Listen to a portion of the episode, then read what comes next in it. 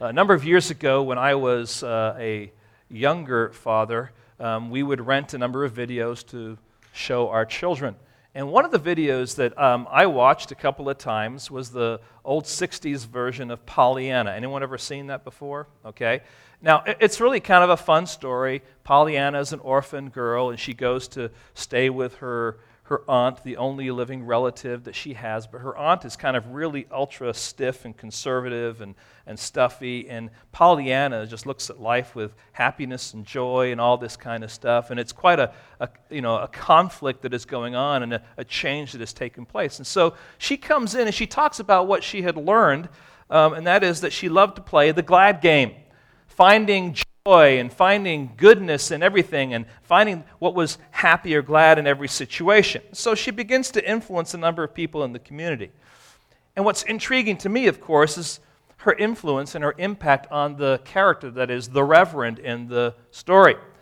And what's interesting in this is that as she goes to church on the first Sunday, the Reverend gets up to speak and he's preaching a sermon. Now, you may not know it if you're watching this, but it is Jonathan Edwards' sermon, Sinners in the Hands of an Angry God. And it's a sermon that is full of, you know, hell and fire and brimstone and damnation and standing before God and not having anything to stand on. And it's just kind of this, this weighty, powerful sermon.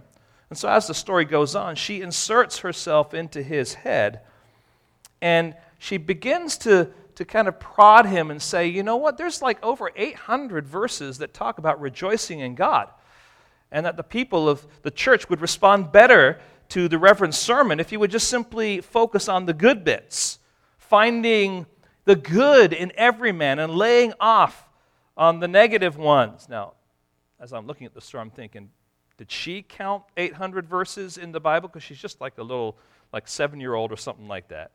Now, this is where we get the expression Pollyanna preaching, or Pollyanna churches, or Pollyanna Christianity.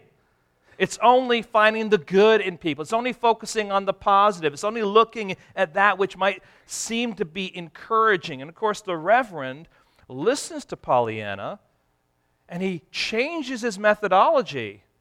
And people become, they come to church and they start laughing. They start enjoying his messages. And the attendance increases. And Pollyanna is now the heroine of the whole story because her good bits, her glad game now has influenced even the pastor. Now, friends, the reality is that um, much of the church here in America and probably even around the world is much more comfortable talking about the good bits, talking about the glad bits, talking about the positive, and is really, really hesitant to talk about the negatives. Now, I find in the story here of Pollyanna in that movie that, that this pastor stops preaching Jonathan Edwards' sermons. Well, first of all, he shouldn't be preaching anyone else's sermons to begin with, right? But this is Jonathan Edwards.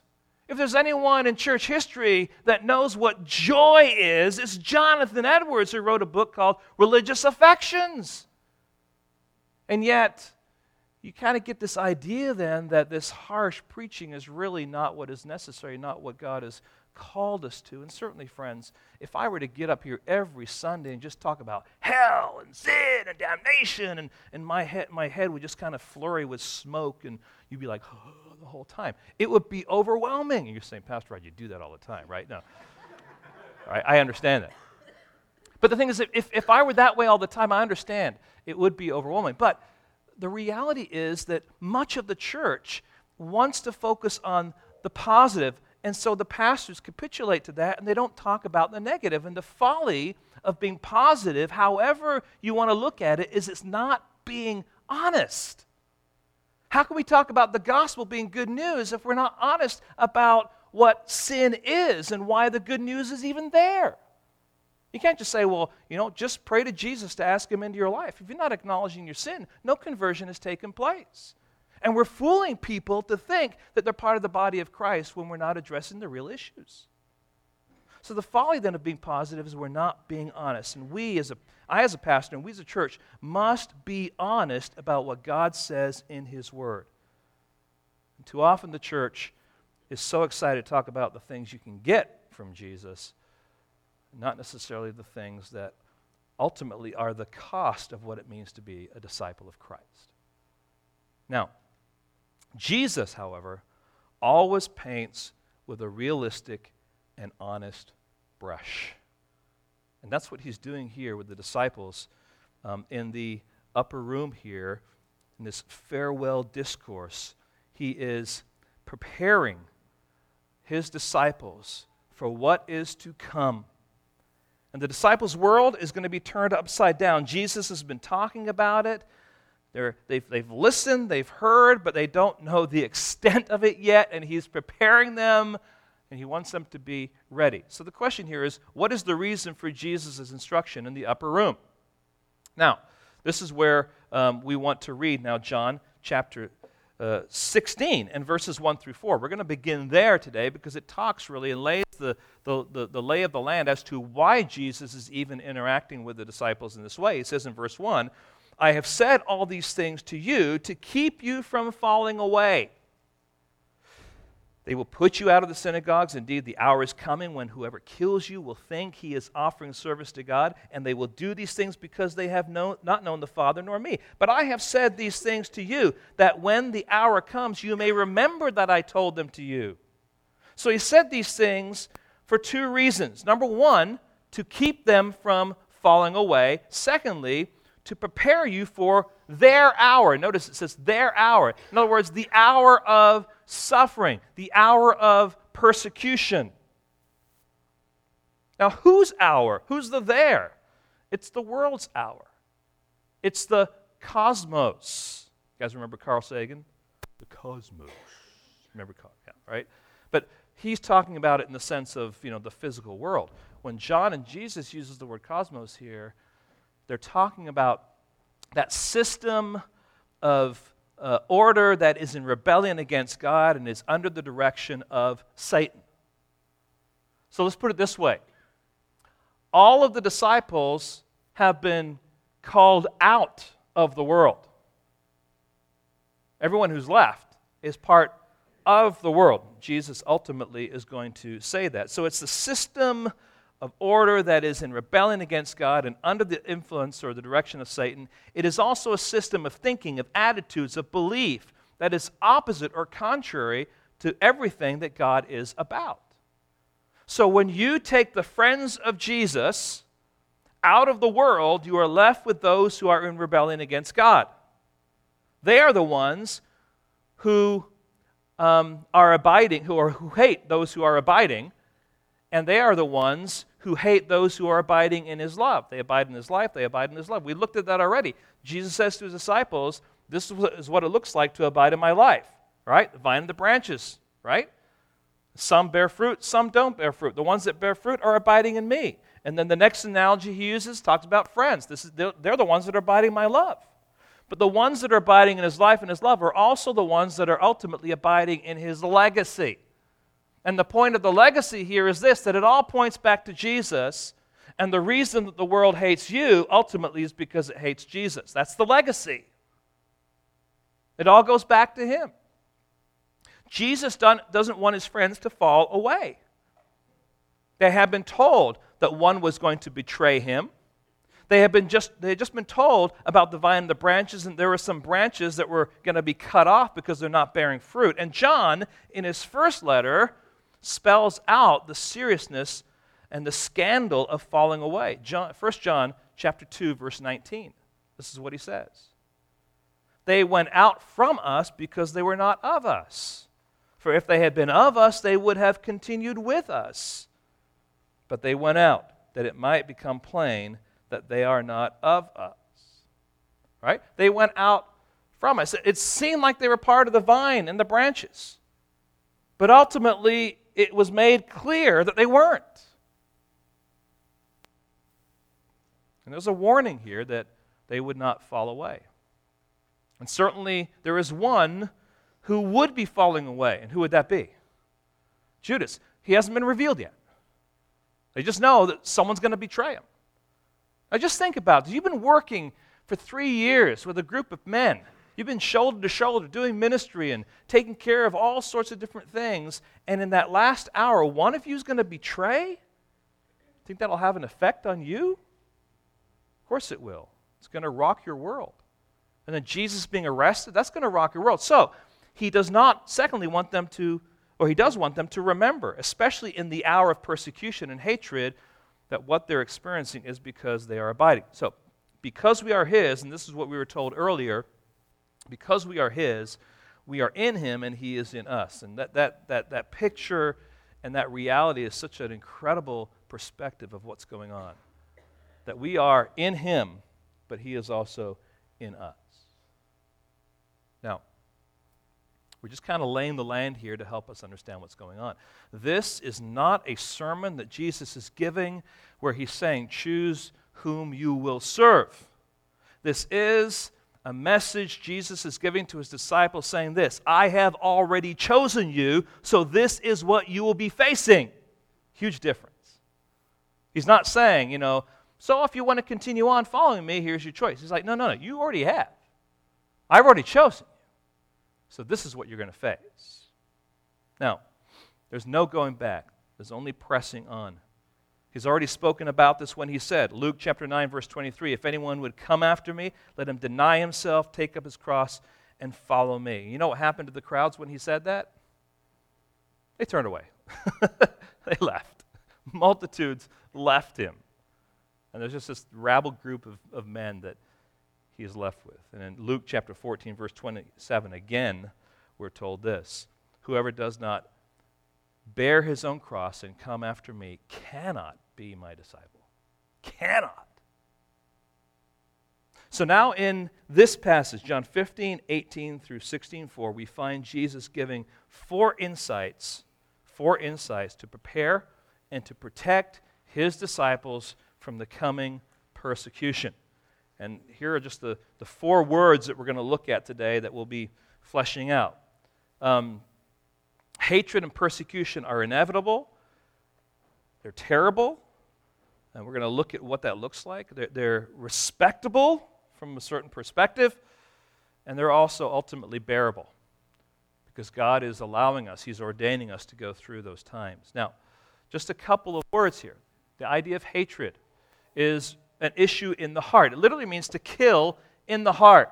So, this is a heart attitude. Hatred, it takes place in here and it is the fuel then that results in persecution. So, persecution is the fruit of a heart that is full of hatred. And I just want to pause here and just kind of paint a picture. Because we're going to find this out as we go through here. The world hates you if you're a believer.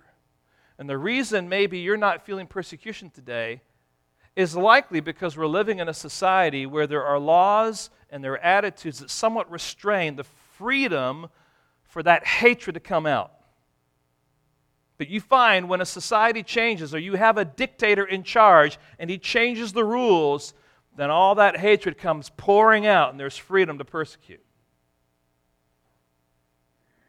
Now, the idea of persecution here is to systematically organize a program to harass people, to cause them to suffer, ultimately resulting in things like murder and extreme suffering um, but those two words are just helpful for us to recognize that one is the source and the other one is the fruit. So now we begin uh, what I'm calling the inevitable reality of persecution. Look at verse 18. If the world hates you, know that it has hated me before it hated you. The construction of this verse in the Greek language means that something is implied. Let me read it as it should be understood if the world hates you, and it does, know that it has hated me before it hated you. That's the idea of the construction of this Greek sentence. Or to say it another way, since the world hates you, it's implied, the understanding is there, right? Let me kind of paint a picture here. If I were sitting down with 49ers quarterback Colin Kaepernick and saying to him today, now, if you're going to be playing football against the Baltimore Ravens, you need to watch out for their. Well, the point is, if you're going to be playing against the Baltimore Ravens, and you will be, right? It's the same idea. It's an understood, this is the reality of what's going on. So we continue on. This is a fundamental um, reality of what it means to be a disciple of Christ. The world hates you. And friends, I, mean this in all kindness, I mean this in all graciousness, but we must receive that and get over it. The world hates you. Now, did I say that? Yes, I did. But I'm only repeating what someone else said, right? And who is it that said it first? Jesus. So I'm just telling you what he says, but we kind of read through that. Oh, yeah, yeah, okay, fine, the world hates me. Just talking maybe just about them. And no, the world hates you. And the sooner we recognize it, embrace it, and accept it, the easier our adjustment to life and willingness to submit to his word will be. Because we're not always going to be striving to be liked by the world. Ultimately, friends, the world doesn't like you. It kind of goes against the grain of how we do ministry, then, doesn't it?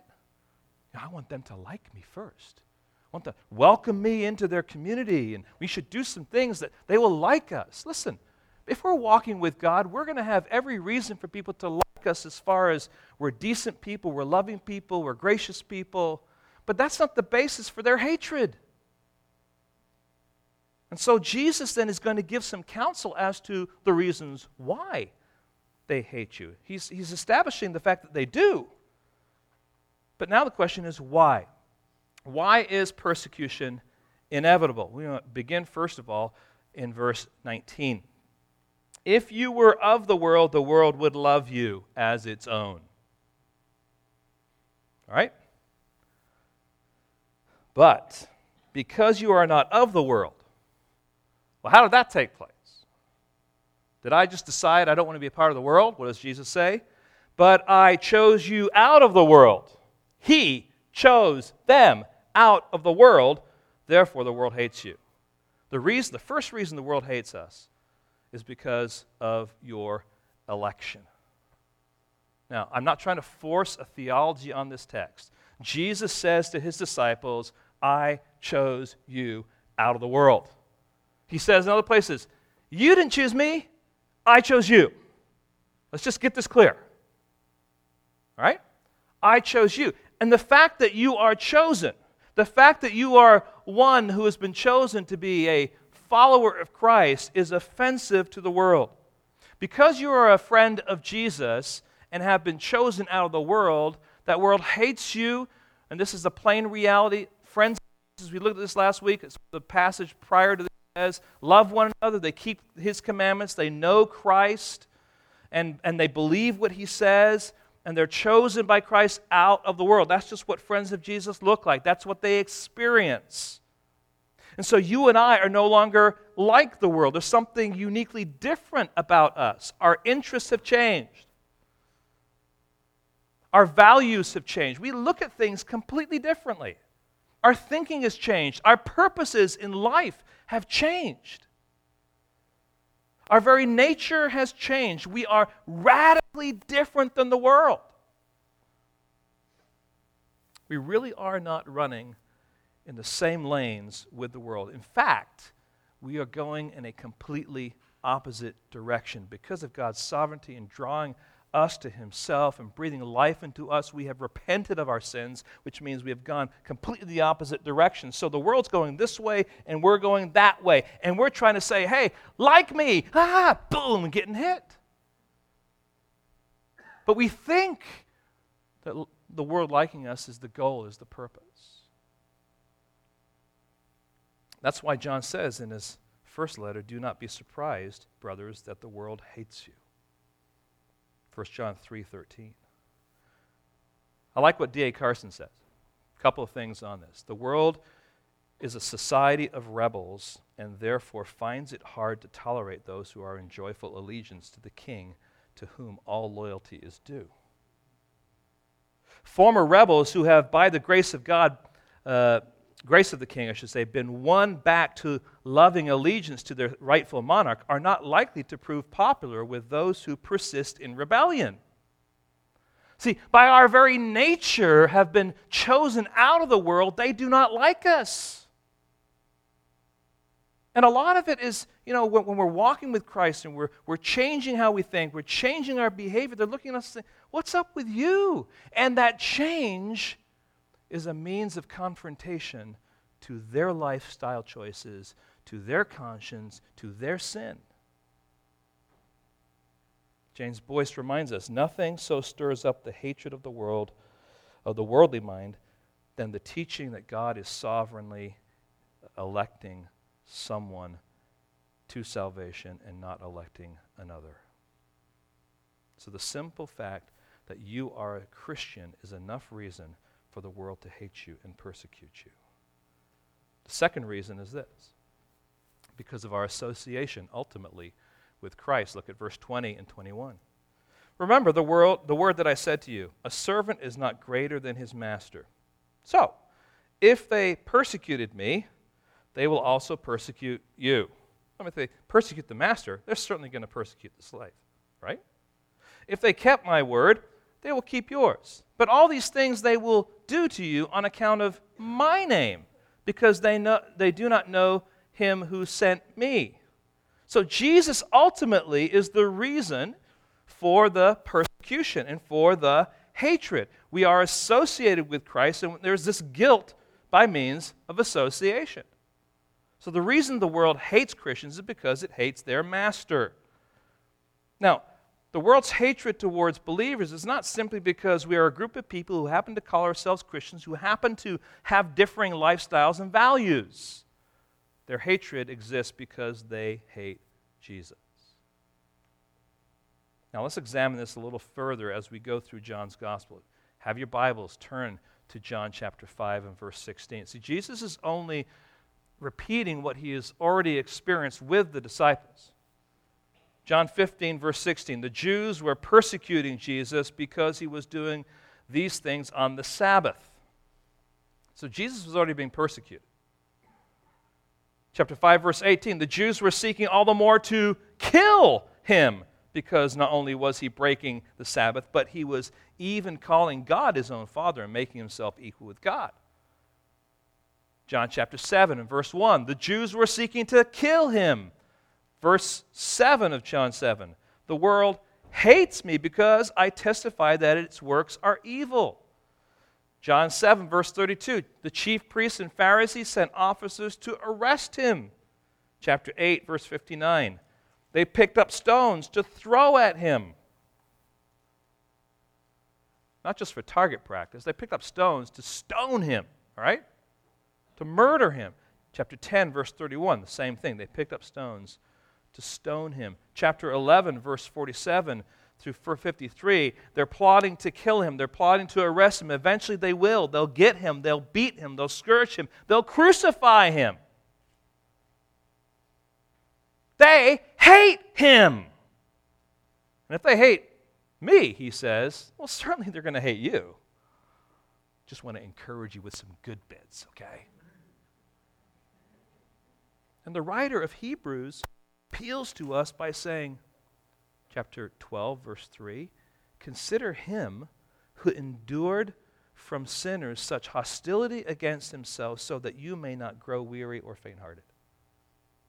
So we consider Jesus, we consider the suffering he goes through, so that we are encouraged because we are going through trials of our own, and sometimes it's persecution in particular and as believers, we identify with Jesus by sharing in his sufferings. That's why Philippians 3:10, where Paul says, that I may know him and the power of his resurrection. That word know is gnosko, which means to experience. So it's a knowledge by means of experience. So I know him and the power of his resurrection, which we experience because we have new life in Christ, and may share his sufferings, becoming like him in his death. So we're partners together in suffering, is what Paul says. That's the second reason, because of our association with Christ. That's why the world persecutes us. The third thing is this because of his conviction through his word and his works. And notice this, this, distinction here between word and works. Verse 22. If I had not come and spoken to them, there's the word, they would not have been guilty of sin, but now they have no excuse for their sin. Whoever hates me hates my Father also. If I had not done among them the works that no one else did, they would not be guilty of sin. But now they have seen and hated both me and my Father. Now let's just step back and recognize what Jesus is not saying. He's not saying that up to this point and before I opened my mouth in front of them, they were not guilty of sin. What he's exposing here is this that over time, the Jews had drifted in their theology. They had added to God's revelation, and they had gotten to the place where they, were, they had become a settled religious system, and their, their behavior, their hypocrisy, their selfishness, their partiality, their bigotry was all kind of covered and seemed right under that religious system. But Jesus comes and he confronts them. What are you talking about, healing on the Sabbath? Why can't I heal this blind man? Why do you have such a problem with? And he, as, as he speaks to them, they do not like what he says, to the point that they want to kill him. He challenged them regarding the healing on the Sabbath. They wanted to kill him. He told them their works were evil. They hated him for it. He told them that this teaching was not his, but from the Father, i.e., their Jewish God, and they wanted to arrest him to snuff him out. When he claimed to be God, they picked up stones to stone him. His very words exposed their sinfulness, and they did not like it one bit. So he's just reminding the disciples who were there all along, who heard it, who saw it. And if we believe his words, then we are also bringing conviction on them. And they do not like it one bit.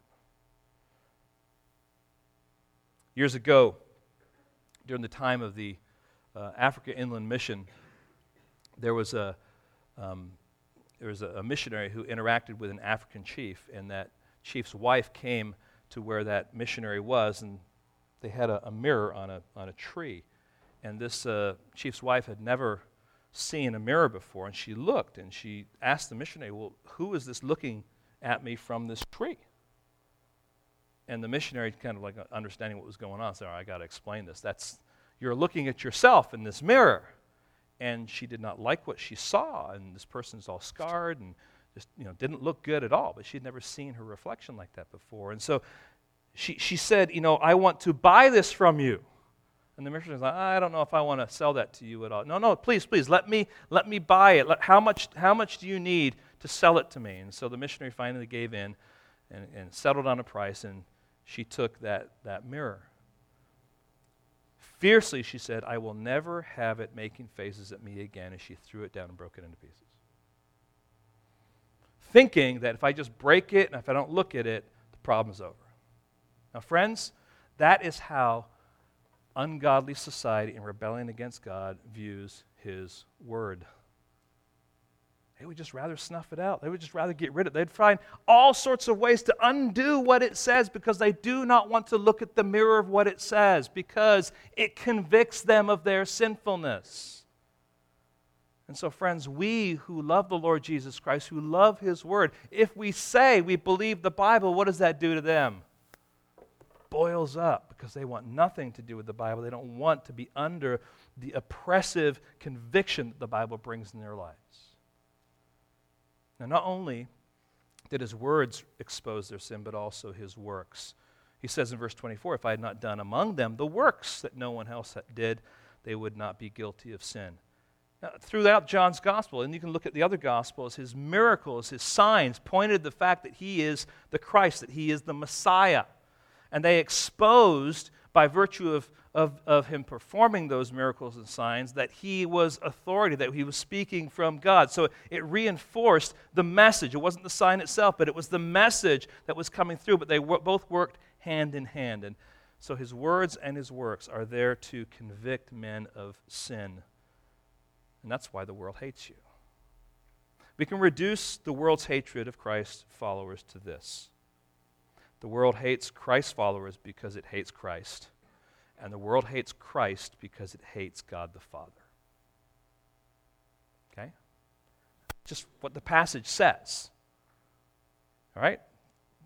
The world hates you, it hated me first. And the reason the world hates me is because it hates the Father.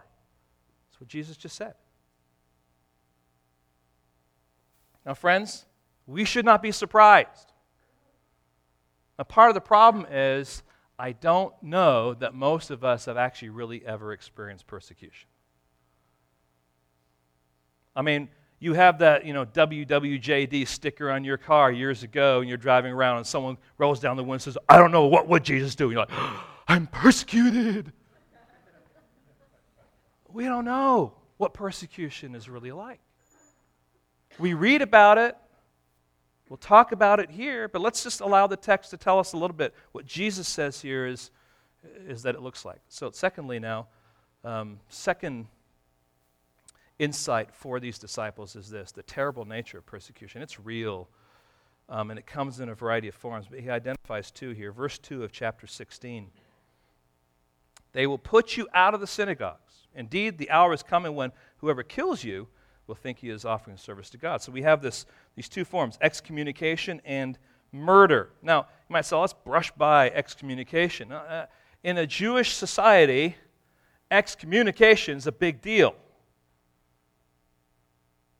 Now, I want us to, to kind of get our modern context out of our mind. A typical Jew was not walking around with his Old Testament in his, you know, in his, in his backpack saying, well, you know, I don't need the synagogue, I can read it for myself. No, the synagogue was the place where the Word of God was, that's where it was read. And if you wanted to hear the Word of God, that's where you had to go. So if you were excommunicated, you were put out of the synagogue, you couldn't worship at the synagogue, you couldn't hear the Word of God being taught. So this excommunication was taking place, but it removed them from the spiritual life of Israel. Also, it, it meant being removed from the social life of Israel, in that you would likely lose your job.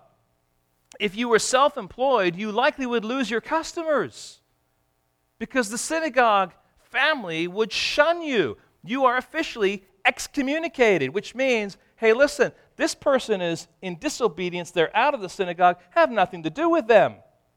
There goes your business. And people will walk right by your stall. They won't buy your stuff. It's all sitting there. It's all good. It's all a good price, but they'll go spend more money and get it from this person. The quality is less because you've been excommunicated. your former friends will shun you. They even denied an honorable burial for those who are excommunicated. So, friends, it's, it's, it is a big deal in that particular context, and it is a form of persecution. But the second one is probably what we're more familiar with, and that is this, this whole idea of murder. This kind of persecution wasn't happening at the time of Jesus. He's really looking ahead saying, listen, this is coming. It was about to come with him, but it's coming down the road. And so the disciples here are, are listening uh, to Jesus speak, not knowing that their lives would end up as martyrs. In fact, the early church fathers record for us um, each of the disciples' um, experience of death.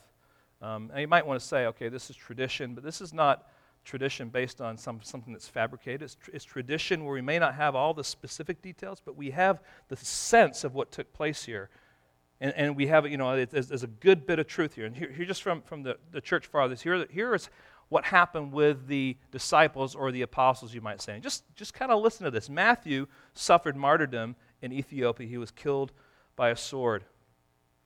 Mark died in Alexandria, Egypt, dragged by horses through the streets until he was dead. You can choose which form of punishment you want, by the way, as we go through here. Luke was hanged in Greece as a result of his witness. Peter was crucified upside down. James the just uh, was thrown down from the pinnacle of the temple, hit the ground, was still alive, and he was bludgeoned to death.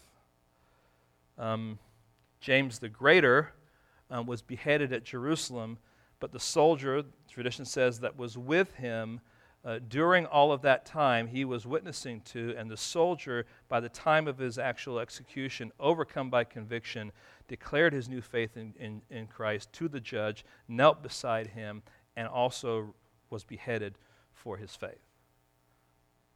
As we continue on, Andrew was crucified, but the unique thing about Andrew is it took him two days to die, and for two days he preached from the cross to those who were there willing to come to listen. Bartholomew, also Nathaniel, he was whipped to death for his preaching in Armenia. Thomas was speared. Um, Jude was killed with arrows. Matthias was stoned and beheaded. Barnabas was stoned to death. Paul was tortured, then beheaded. John, well, he wasn't martyred. So he got off scot free, right? No, I don't know the last time you were boiled in a huge basin of boiling oil, um, but he was. And ultimately, he was sent to the island of Patmos, which, by the way, was not a vacation location, um, it was a work camp um, in Patmos. So these guys ultimately experienced what Jesus was talking about. That's the point here, okay? Now, as we look in the Gospels and we see the disciples, the disciples are, in a sense, a, a picture for us. They were like the mini church that ultimately will develop and grow because they were apostles and establishing what was spoken to them was also revealed for our benefit because we are also going to suffer. And that was true in the early church because the Romans ultimately would persecute the, Jew, uh, the, the Jews at that point in time, or say the Christians. Under Nero in particular, the, the Rome was up in flames. And if you remember the story, um, he wanted to kind of, he was kind of a crazy guy anyway, but he ended up blaming the Christians for it. And the result of him blaming the Christians is the mob turned on the Christians and the persecution began there. And ultimately, um, they were chased down, many of them killed, a lot of them were thrown in the arena. Nero is known for actually having parties at his house where he would wrap people up in animal skins and he would use Christians as torches to make sure the party was nice and festive. It's the kind of vile attitude that is a result of hate fully expressed and fully exposed and fully directed at the followers of Christ. Under Domitian, uh, many Christians were brought together and thrown into the arenas and were killed um, by animals and just for sport. So we could just go through the history of the church is rampant with story after story, both of excommunication and terrible murders. And just to kind of bring it down into the context of Scripture, go to Hebrews chapter 11, if you would, please. Because I've given you some stuff from, from history, and we can say, oh, there's some truth, there's not truth. But, friends, there's been persecution, tons of persecution. But even the writer of Hebrews lays it out for us, beginning at chapter 11, verse 36. Others suffered mocking and flogging even chains and imprisonment. They were stoned. They were sawn in two. They were killed with the sword. They went about in skins of sheep and goats, destitute, afflicted, mistreated, of whom the world was not worthy. Of whom the world was not worthy. Wandering in deserts, about in deserts and mountains and in dens and caves of the earth. Friends, this is, this is what they had to look forward to. But we in America, are so blessed by God's favor to us that we think that what we're experiencing is true Christianity. and we're fat. We're full of stuff. And we're happy and we're content and we're lazy in our Christianity. And the idea of being persecuted is overwhelming to most of us. We do not comprehend it we do not understand what it means. I realize you may have a coworker that is obnoxious, doesn't like the fact that you're a Christian. There's a small form of persecution. I might, I'll use Paul's expression, your light affliction. Persecution is what we're talking about here. And friends, this kind of persecution is taking place today all around the world. Just pick up a, a copy or go on the, on the internet to the Voice of the Martyrs, and you will find out that it is prevalent. Okay? We just happen to live in our cushy neighborhoods and we don't experience much of it. So it is a reality, and that's the point here. It's a, it's a terrible um, uh, reality that uh, Christians experience. The next thing is this it flows out of the same passage of Scripture here the respectable motives for persecution. Again, look at verse 2, if you would, please.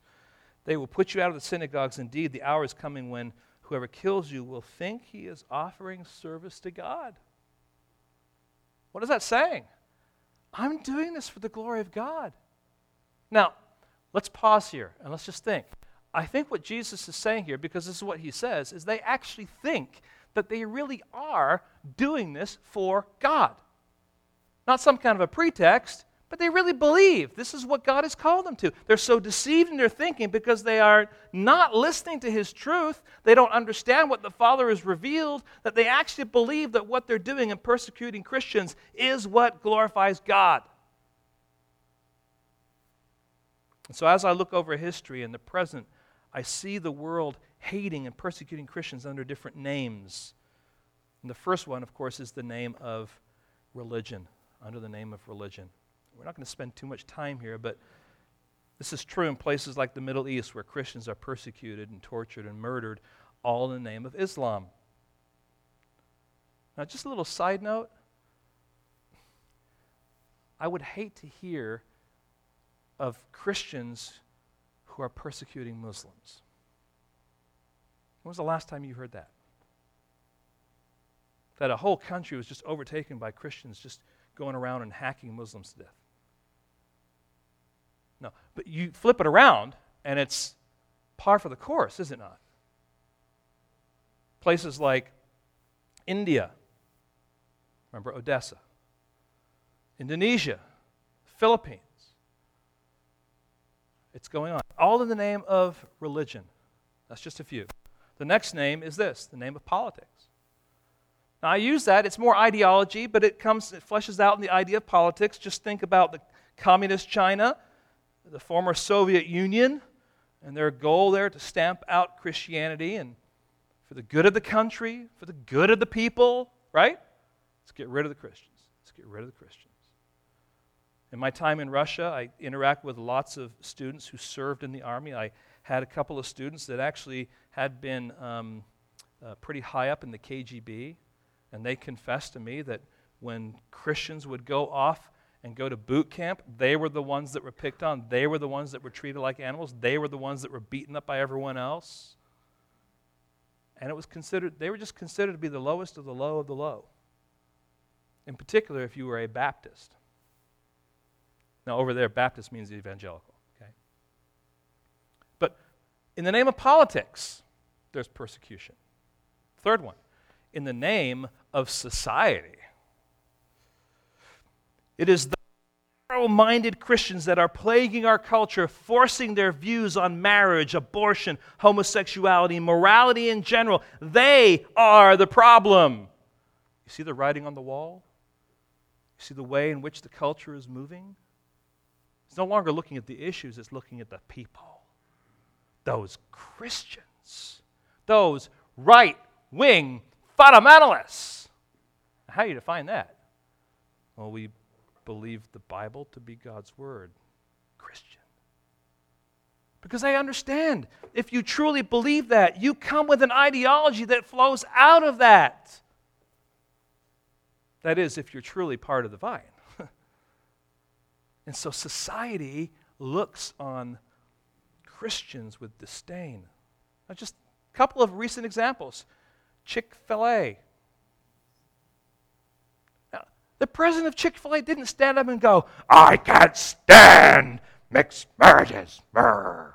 Is that what he did? No, he just kind of gently and graciously shared his belief that was rooted in Scripture. And the world just turns upside down, right? Tim Tebow played football. Okay, so he went down on his knee and almost uh, every interview I've seen with him, he speaks graciously, he's gentle, he's kind, but oh, he's a Christian. Boy, they pick on him. Why? Simply because he has grounded roots in truth. See, that's, that's the bottom line. And it ultimately just gets there. In the name of society, attacked mocked, shunned for no other reason than they believe what the Word of God says and are willing to say it and live it in a gentle and loving way. So, you don't have to get angry about your Christianity. Just living your Christianity in a God honoring, Christ like way is an offense. The last one is this in the name of enlightenment. I use that word to describe this, this arena of intellect, scholasticism, education, It's interesting to me that if you were to, I don't know if anyone's done the study, but if you were to just to measure the leaders of the colleges across the United States, I am sure that you would find a very, very small amount of Christians that were even able to serve in that kind of leadership capacity. Because there's an idea in scholasticism that if you are a Christian, you don't think. How could you even think logically and be a Christian? You're a simpleton. You have living life based on a crutch. How can we take you seriously in the arena of academia? And primarily because the enlightened educational culture cannot comprehend reasoning and a reasoning and thinking Christian. They just cannot put those two things together. And so by and large Christians are kept outside of that proclaimed enlightenment group. That's not uh, true across the board. I'm sure there's exceptions to that, but by and large that's the case. Now, Jesus continues on, and he gives his disciples now some principles that I think help them to bear under the coming persecution. So I'm calling these the bearable principles, or sorry, bearable perspectives of persecution. Four reasons why we can endure hatred and persecutions. We can endure hatred and persecution because, first of all, God is sovereign in spite of, um, in spite, I should say, of persecution. God is still sovereign. Look at chapter 15 and verse 25. But the word that is written in their law must be fulfilled. They hated me without a cause. You, you get that? Well, how can you say this is sovereign? God's sovereign. He's saying, listen, there was a prophecy, and that prophecy what? Must be fulfilled. They're going to hate me without a cause. It's all part of the unfolding plan of God. He is sovereign in what is taking place. The prophecy of God was being fulfilled through their hatred and persecution. But even though that is taking place, God is still on his throne, is he not? He has not abandoned us. He's not punishing us unless he is punishing us. You get my point there. Right? Sometimes we are experiencing discipline as children, but likely he's not punishing us. He is bringing glory to himself through our suffering.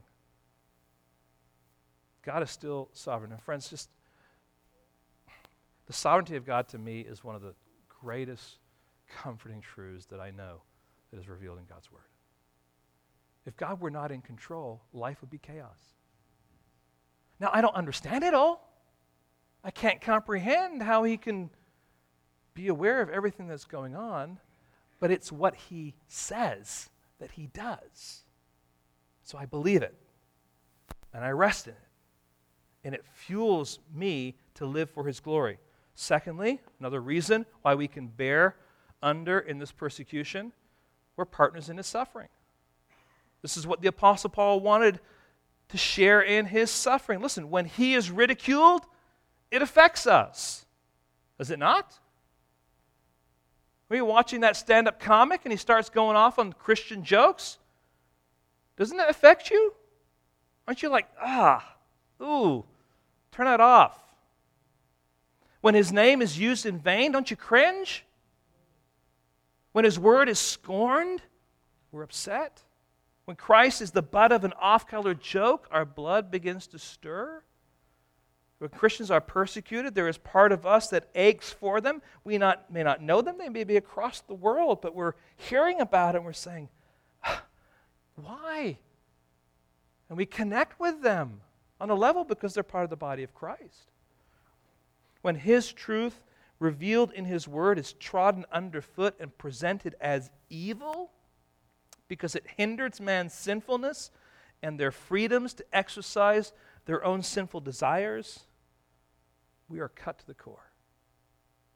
Because this is God's truth. And we're, we're, we're, we're angered, but we're we're burdened at the same time as all these emotions kicking in. Why? Because we are sharing in his suffering. We're not saying, well, yeah, okay, I got my ticket to heaven, but you take care of those things. No. When we have been drawn to the family of God, we are connected to what the family of God is experiencing and to the master, the head of the family of God, and who he is and what he represents. We share in the suffering of Christ. The third thing is this persecution validates our identity in Christ. Now, persecution, as long as it is because of our faithfulness to Christ, is evidence that we abide in his life and in his love. And so, abiding in his legacy means that we embrace the suffering under persecution as evidence and assurance that confirms that we belong to him. So, I just, I just caution us here. You can experience persecution because you're just obnoxious, right? You can per- experience persecution because you are a sinful Christian. I'm not talking about talking here about persecution that you experience simply because you are a child of God. And if that is true, when you experience that persecution, you're not trying to do anything except for be what God's called you to be. It's confirmation that you truly belong to Christ. Now, see, these, these are affirmations, these are promises, these are encouragements for the disciples. I am sovereign. I know what I'm doing. Here's the plan. Here's the purpose. All right? We're partners together in the suffering so that when you're suffering, I'm suffering, and when I've suffered, you're suffering. This is all part of what it means to be in Christ and to, for me to be in you. Right? We pers- this persecution validates that what you are is authentically a Christian. The last one here, though, we jump back to chapter 15 and verse 26 and 27. And I'm saying this it is the Holy Spirit who will witness through us. And I put it in, in, in my notes here a little differently. The Holy Spirit comes as our helper and ultimately then witnesses and, verse 27, you also bear witness because you have been with me from the beginning. Now, it's interesting that that is dropped right in the middle of this context of what it means to live life under this umbrella of persecution. And the promise here is this that if we experience persecution, we have already been told that we are in Him and He is in us. And how is He in us? He's in us by virtue of the ministry of the Holy Spirit, right? And as we're going through the, through the suffering, what does the Holy Spirit do? He is at work through us accomplishing his purposes, being that witness. And Jesus specifically says to the disciples, And you are my witnesses too. And friends, when we are going through persecution, it is so often a great opportunity to speak the truth of the gospel. How many times did one of the apostles stand before an official because they were on trial and they were able to testify of the gospel who Jesus is, what he has done, why it's important, why I believe. Now, kill me if you want to, but it's on you now, right? I mean, he couldn't even got an entrance except for the fact that arrested and brought before the king. And friends, we rejoice because we may, you know, we may be concerned about our, you know, our portfolio and our kids' education, all that kind of stuff. God is concerned about those things, but He is ultimately concerned about His purpose being accomplished and Him being glorified. And that may come through persecution. And if that persecution comes, friends, there are things that we hold on to the fact that God knows what He's doing, the fact that we are joined as partners in suffering with Him, the fact that confirms that we belong to Christ, and the fact that the Holy Spirit is at work. And so, whatever He ordains in my life is what? Is right. That's what we sung about earlier. Now, let's conclude with these just couple of thoughts. Jesus has said, and these thoughts are really ultimately for our encouragement. Jesus says, Since the world hates me, it will hate you. Don't be surprised. He says, Since the world persecutes me, which again is the fruit of that hatred, it will persecute you. Don't be surprised. And I kind of skipped over this because I wanted to save it for now, but there is just this wonderful promise this wonderful truth that is in the, the context of this passage. Look at verse 20, if you would, please. He says here, If they, talking about the word, the world, kept my word, they will also keep yours.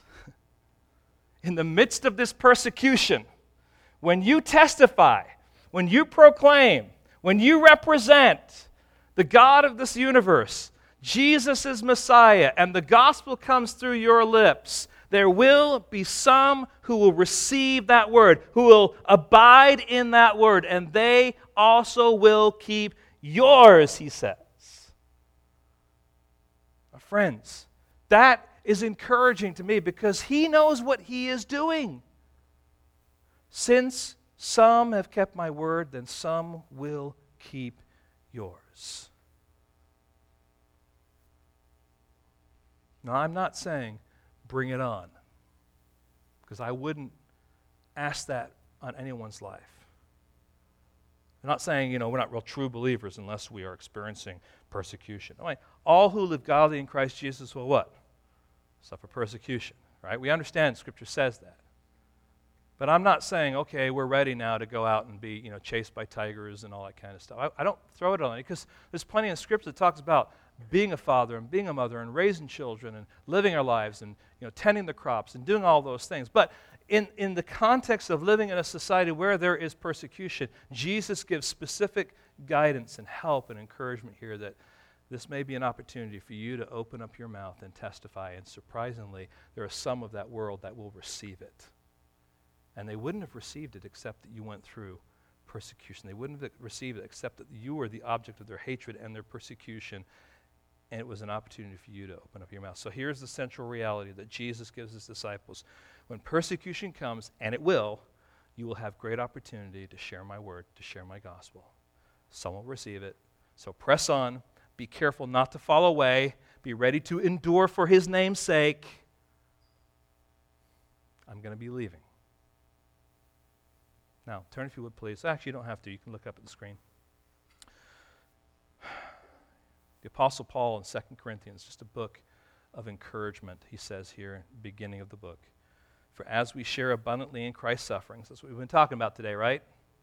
So through Christ we share abundantly in comfort too. Right?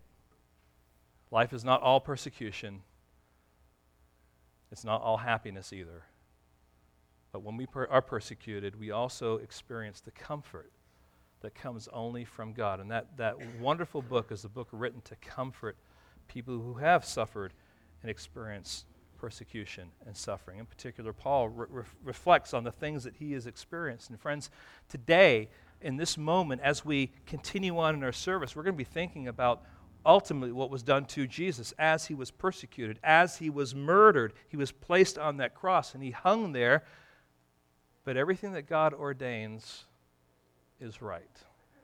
And he hung there not simply as a martyr, but as the substitute for me and for you. He paid the sin for mankind. And Scripture tells us, Jesus tells us, the Apostle Paul in the Scriptures tell us that if we recognize that Jesus has been pursuing us, He's drawing us to Himself, He's sharing with us the fact that He died on the cross for our sins, He presents Himself as the Lamb who needs to be slain. He is that sacrifice that was necessary once for all. And He died in our place, shed His blood gave his body, and we who have embraced him as our Lord and Savior have the certainty and the confidence of life with him forever, and having him as our master and our Savior and, and the one who guides us, and having insight and awareness as to what his word teaches, friends, we have much to celebrate. And today, as we partake of the Lord's table, let us be mindful of the persecution that Jesus received. But it was purposeful. because that suffering and persecution had us in mind. And God desired that for our good, for our benefit. And so we rejoice. Let's pray. Lord, we thank you for your goodness. We thank you, Lord, for your grace, for your gospel. Lord, we thank you for the fact that you, um, you paint an honest picture, Lord, for us. And certainly, Lord, we, we rejoice about the fact that in you we have life and we have satisfaction, and you are the bread of life, and you are the, the one who satisfies our thirst. Lord, all those things are wonderful and joyful. At the same time, Lord, you want us to be mindful that as we embrace you, that with that comes your legacy of one who is hated by the world. So, Lord, may we not be surprised, but may we be strengthened and encouraged and established in the truth of that reality today, knowing that your hand is at work accomplishing your purposes. And Lord, now as we celebrate the Lord's table, we ask, Lord, that you would give us humility. We ask, Lord, that uh, as we prepare, that we would consider sin in our life, and Lord, we would confess it so that we don't take the Lord's table in a manner that makes it seem like it's really not that important.